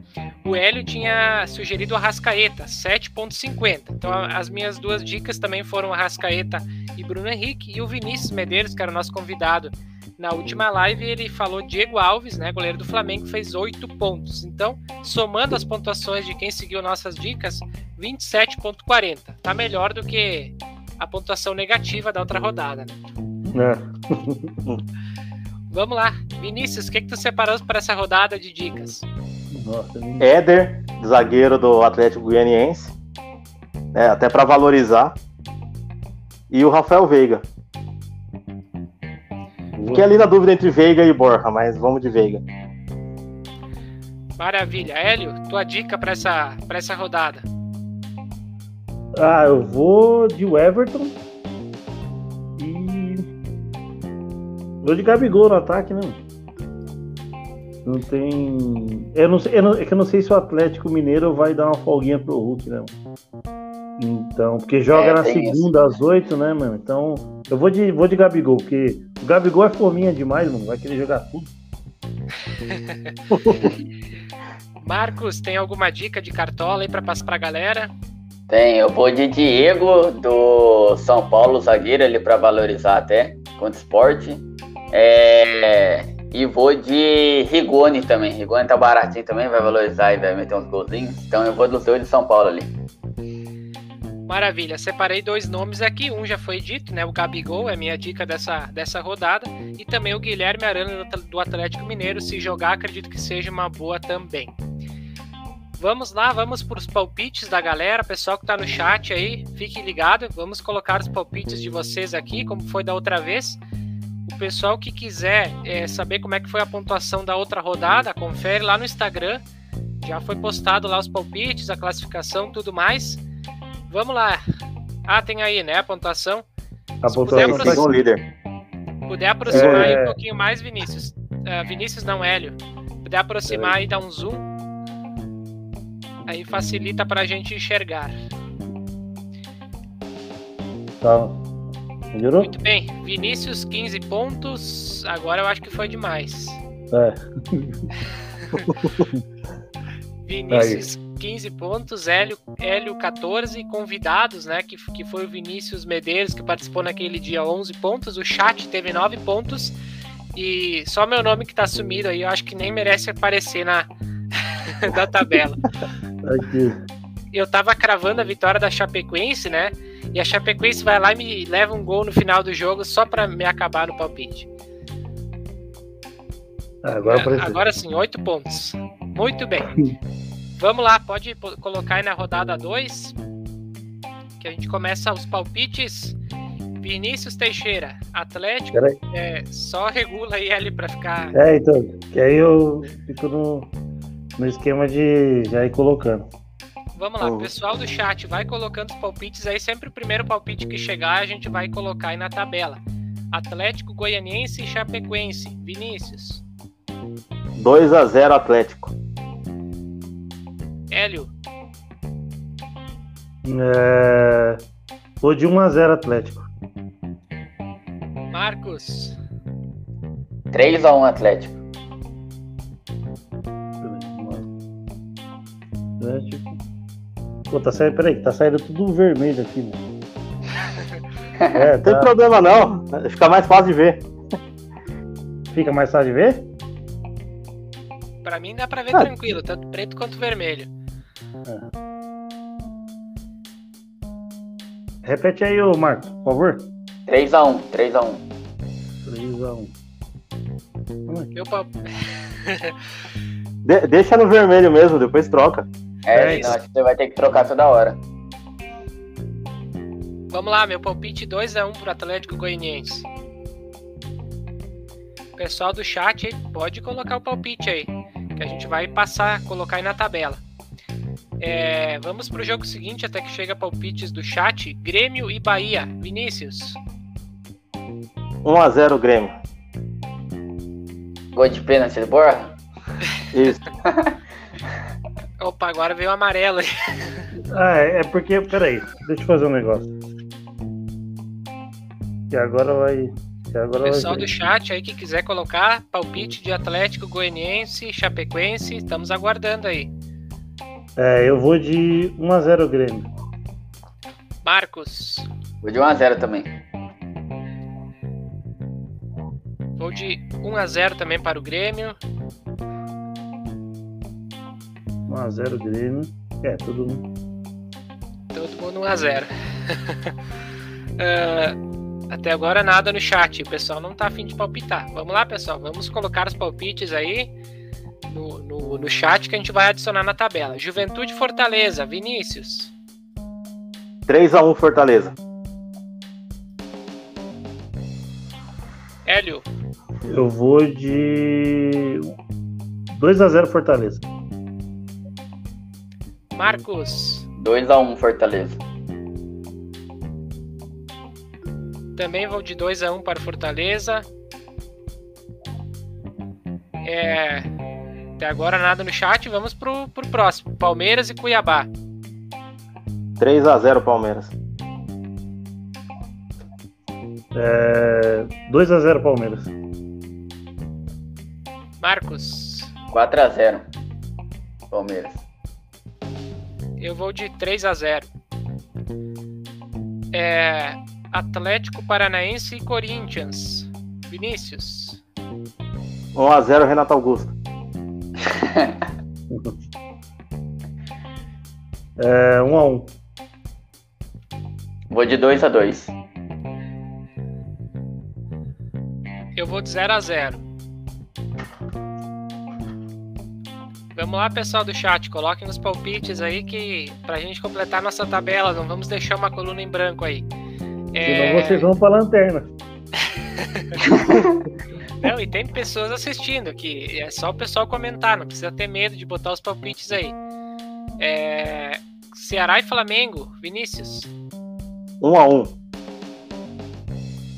Ó, o Everton Carlos está assistindo, inclusive colocou um comentário, diz aqui Chapecó para valorizar também está barato com média boa. Boa dica também do, do Everton. Everton, vai colocando os palpites aí, nos ajude a, a fechar essa tabela. Hélio, teu palpite. É... 1x0 Flamengo. 1x0 Flamengo, você colocou o Gabigol de dica de cartola? Ah, não. É.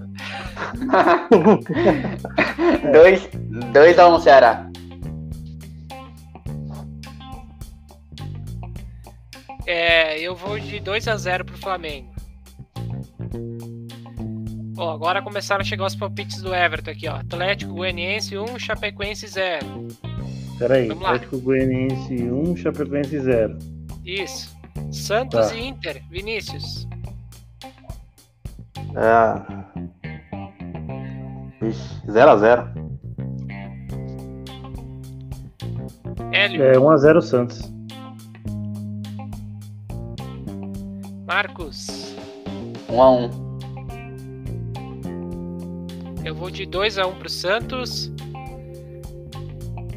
É, Sport e São Paulo. Vinícius. 1x0 Sport. É 1x1. Marcos. 2x0 São Paulo.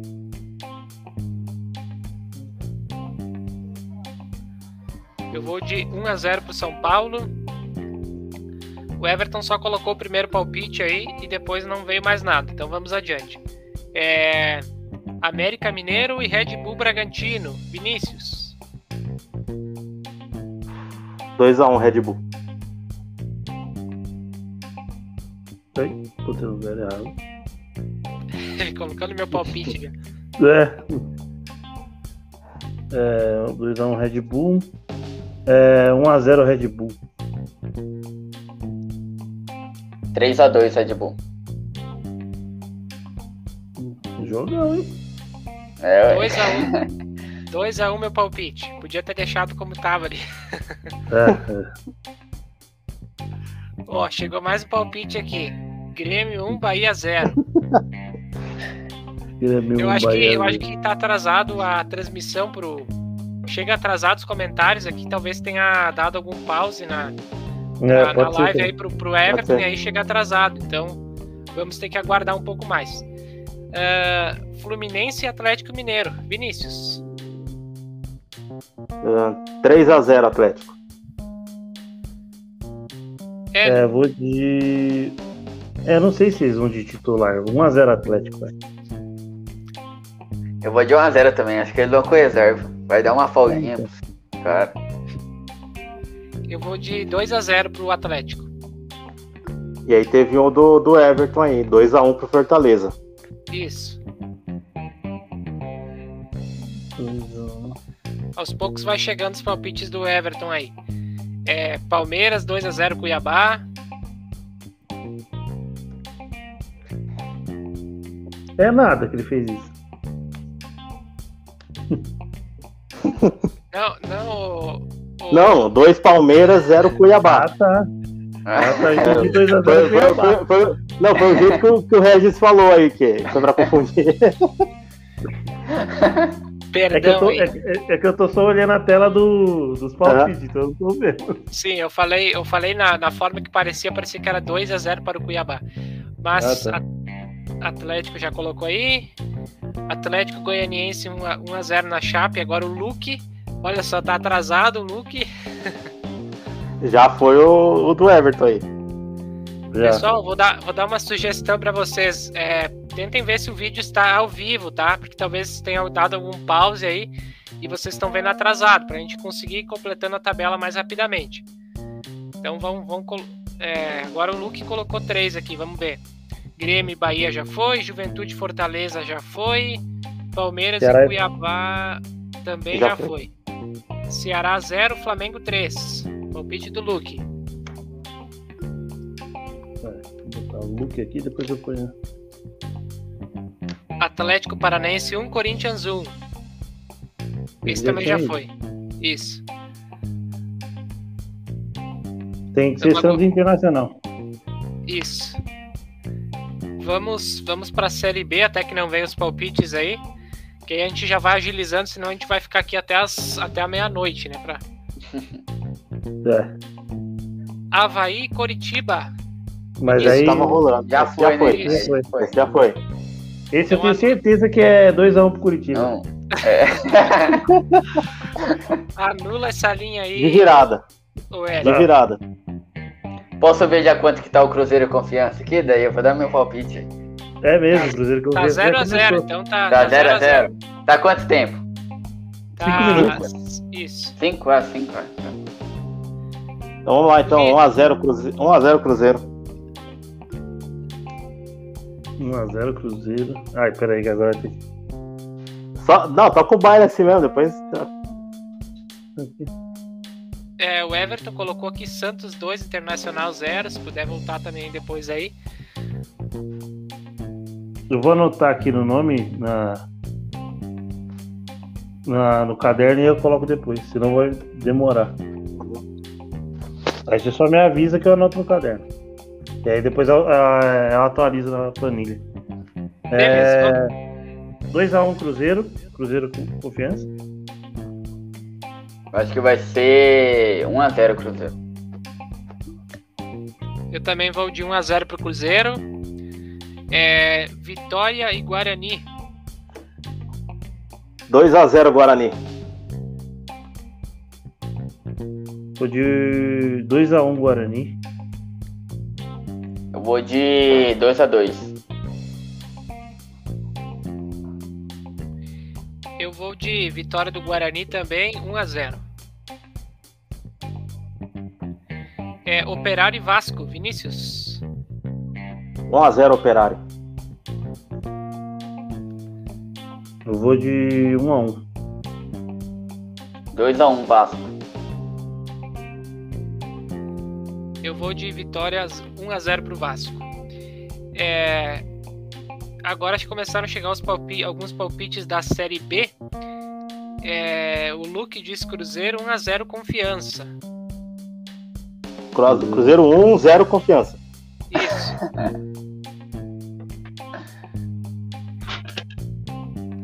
É, tem mais palpites da Série B aqui. Vitória 0, Guarani 1. Palpite do Luke. Também Operário 0, Vasco 1. Também palpite do Luke.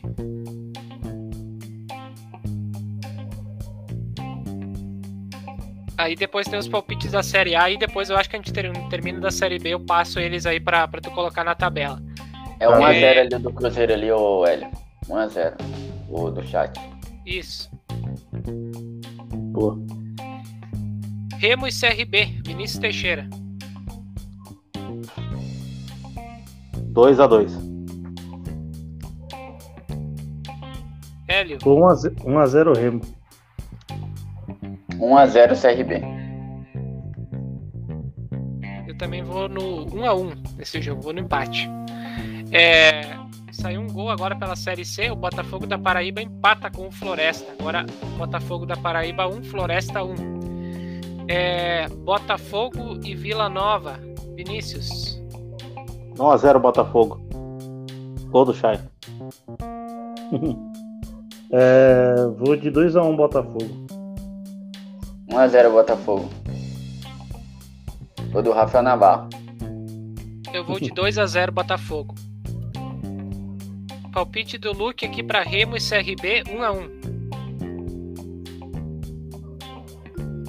É Goiás e Sampaio Correa. Vinícius. 2x0 Goiás. 3x0 Goiás. 0x0. Vou torcer pro Sampaio correr. Eu tenho amigo lá, eu torcer, eu torcer pro Sampaio correr. 0x0. 2 a 1 pro Goiás. É, o palpite do Luke aqui 3 a 0 pro Botafogo em cima do Vila Nova. E depois também 2 a 1 pro Goiás em cima do Sampaio. Boa. Londrina e Brasil de Pelotas. Vinícius. Todo mundo vai perder. Mentira. É 1x0 Londrina. 1x0 Eu vou de 1x0 Londrina também. Eu vou de 2 a 1 Londrina. Eu vou de 1 a 1.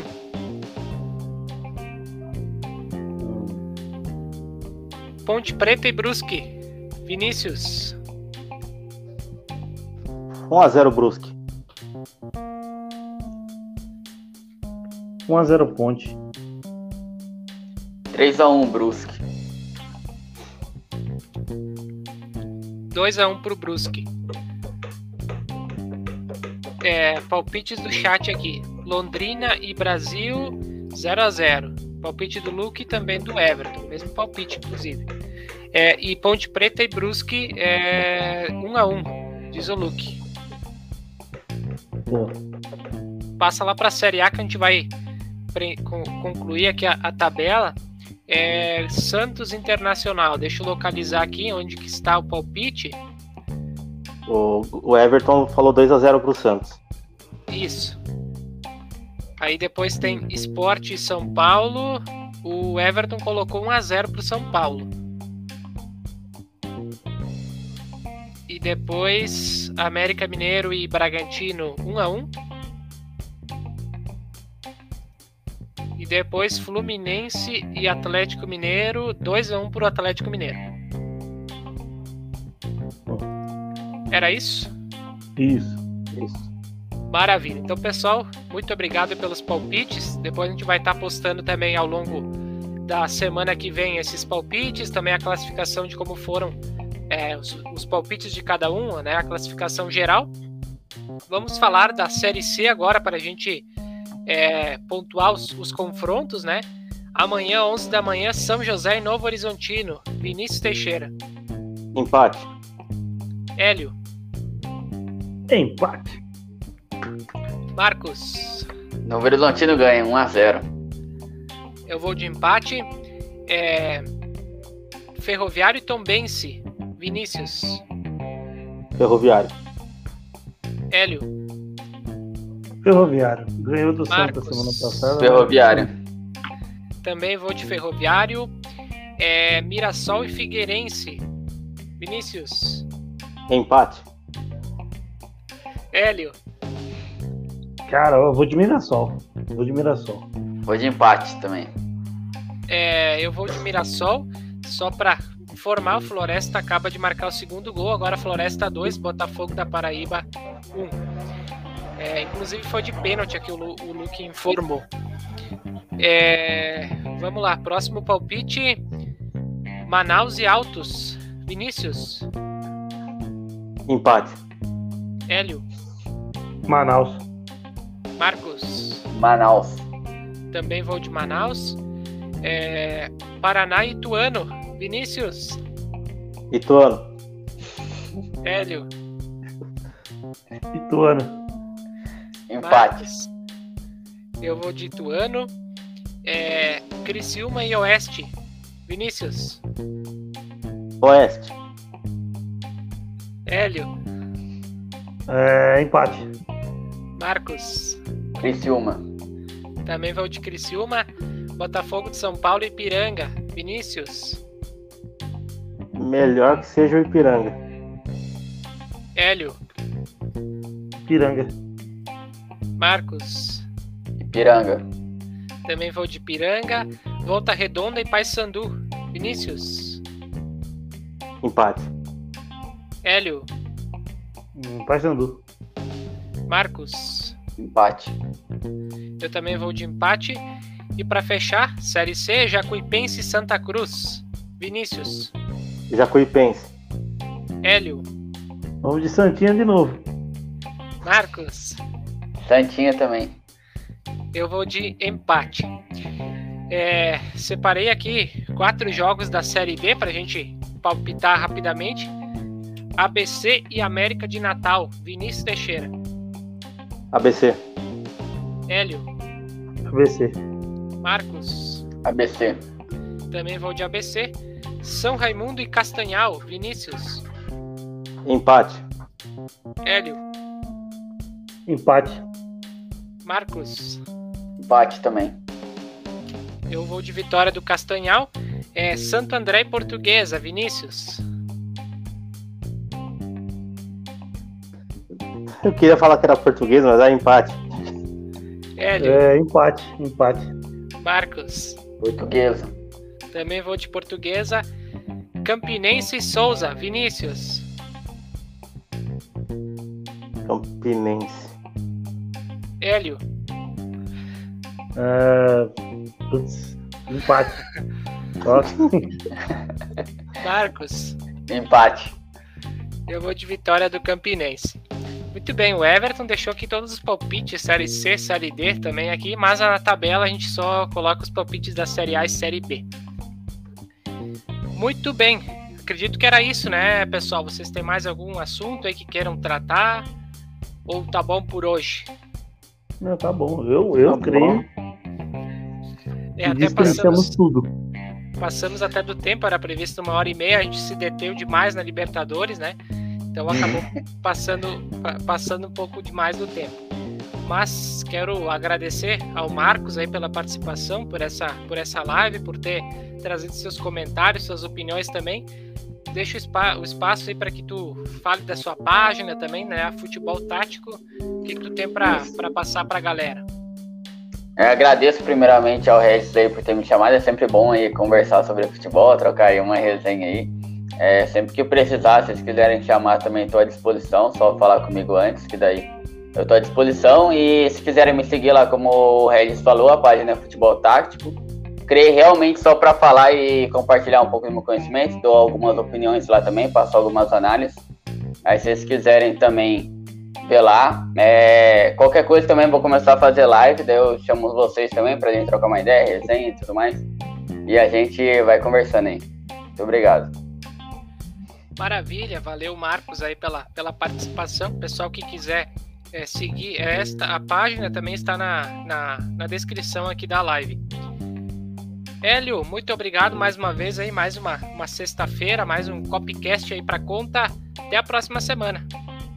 Até a próxima. Obrigado aí, obrigado mais uma vez aí, trocar uma ideia. É, testou, galera. Se cuidem, ainda usem álcool em gel, mas dá para tomar aquele danoninho de leve. Maravilha. Vinícius, muito obrigado mais uma vez aí por mais um copycast, mais uma sexta-feira debatendo tudo sobre futebol. Até a próxima semana. Até a próxima, boa noite aí. Obrigado ao Marcos pela presença, ao Everton e ao Luke aí que participaram bastante comentando aí a, a live. E vamos isso aí, né? Vamos ver esse final de semana, tentar ganhar algum dinheiro aí nas apostas, torcer pra, pra não passar a muita raiva. Tem a listinha, daqui a pouco nós troca ideia da listinha lá que tem lá. É, pode crer. E aquilo lá também, eu, eu já tô, de- não tomei Danone ainda esse mês, né? Já estamos no dia 20 e eu tô zero. Você é doido. Agradecendo, agradecendo a parceria da Coplacar, Confederação Organizadora Placar desde 2016. Siga no Instagram, arroba Coplacar. Podcast futebolístico, siga no Instagram, arroba Fute Podcast. Você pode acompanhar a gravação desta live em áudio no Spotify, do podcast futebolístico e Rádio Mania Recife, o novo jeito de ouvir rádio. Siga no Instagram, arroba Rádio Mania Recife ouça a nossa programação pelo site radiomaniarecife.com.br. Muito bem, é, pessoal que nos assistiu, convido a se inscreverem no canal aí da COP, né? Deem essa força, deixem o like aí para a gente poder chegar mais pessoas a acompanhar a gravação. A gente volta na, na próxima semana. Acredito que na próxima sexta já esteja vacinado. A vacinação está chegando aqui para minha idade, então, se Deus quiser, até a próxima sexta também estarei vacinado. É, os comentários finais aqui. Everton diz: muito legal a live, parabéns. Valeu, Everton, aí pela companhia. E o Luke diz: live muito boa, amigos. Abraços. Valeu ao Luke aí pela, pela companhia até o final desta live. Voltamos então na próxima sexta. Um bom final de semana. Cuidem-se. E até mais.